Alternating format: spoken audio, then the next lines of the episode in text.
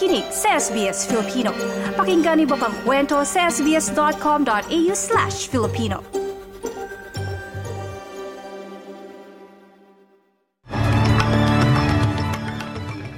Sa ulo ng mga balita ngayong ikalabing walo ng Setyembre taong 2023. Libo-libong Australiano nagsagawa ng Yes March nitong linggo bilang pagsuporta sa Indigenous Voice to Parliament. Mga may disability sa Australia layuning mas mairepresenta ang kanilang sitwasyon sa bagong advertising campaigns. At Weather Bureau ng Australia nagbabala sa mararanasang heatwave.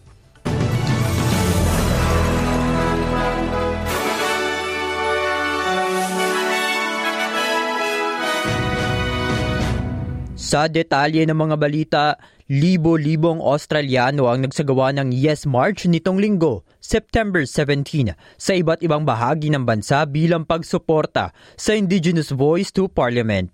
Ang mga individual na pabor sa voice referendum ay nagmarcha sa mga syudad at regional areas bilang pagkampanya sa nalalapit na botohan sa October 14.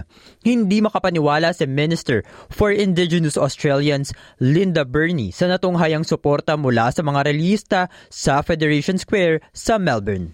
Today, thousands of Australians have walked down streets and across bridges. In Brisbane, in Brisbane, Vegas, there were 20,000 people. And I, I know that Melbourne likes a good march, and you've certainly shown up today. Palaisipan naman sa mga boboto ng no sa voice referendum kung makikipagnegosasyon sila sa pamahalaan sa pamamagitan ng isang treaty kung sakaling hindi magwawagi ang Indigenous voice to Parliament. Sinabi ni No campaigner Warren Mundin na kung sakaling no ang magiging resulta ng referendum, may posibilidad na magsagawa ng treaty sa pagitan ng Indigenous voice Australians at state and federal government. Para sa iba pang detalye tungkol sa referendum, bisitahin ang SBS Voice Referendum portal at www.sbs.com.au slash voice referendum. Samantala, isang bagong kampanya para sa advertising campaigns ang isinasagawa na naglalayong mas mairepresenta ang mga Australianong may disability at maihayag ang kanilang sitwasyon sa bansa. Pinangungunahan ito ni dating Paralympian Dylan Alcott kung saan naglalayon itong mas madagdagan ng disability representation sa mga advertising ng 20% na sinusuportahan naman ng Australian brands.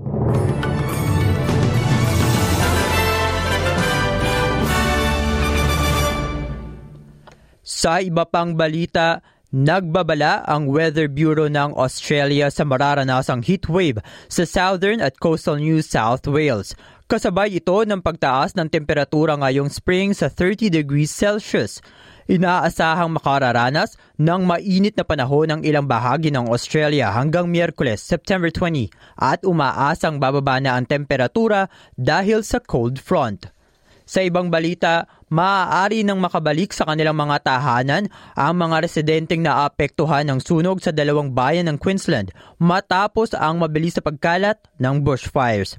In-update ng Queensland Fire and Emergency Services nitong linggo ng gabi ang mga apektadong residente ng Emerald na maaari na silang makauwi ngunit maging alerto pa rin. Samantala, ang ikalawang sunog na ang ikalawang sunog naman sa Birwa area sa may Sunshine Coast ay ibinaba na sa advice level.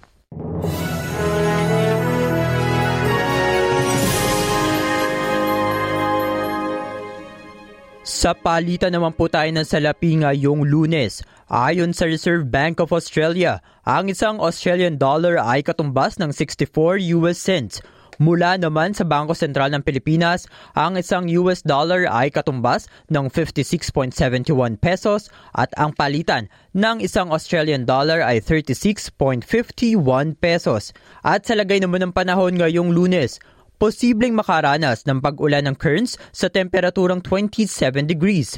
Makararanas ng maulap na lunes ang mga sumusunod. Perth at 19, Adelaide at 24 degrees, Melbourne at 21, Brisbane at 26 degrees. Maaraw naman sa mga sumusunod, Hobart at 17, Canberra at 28, Wollongong at 35 degrees, Sydney at 30, Newcastle at 33 degrees, gayon din sa Darwin na may 33 degrees Celsius. At iyan ang mga balita sa araw na ito. Ako po si Martin Tuanyo para sa SBS Filipino. I-like, i-share, mag-comment, sundan ang SBS Filipino sa Facebook.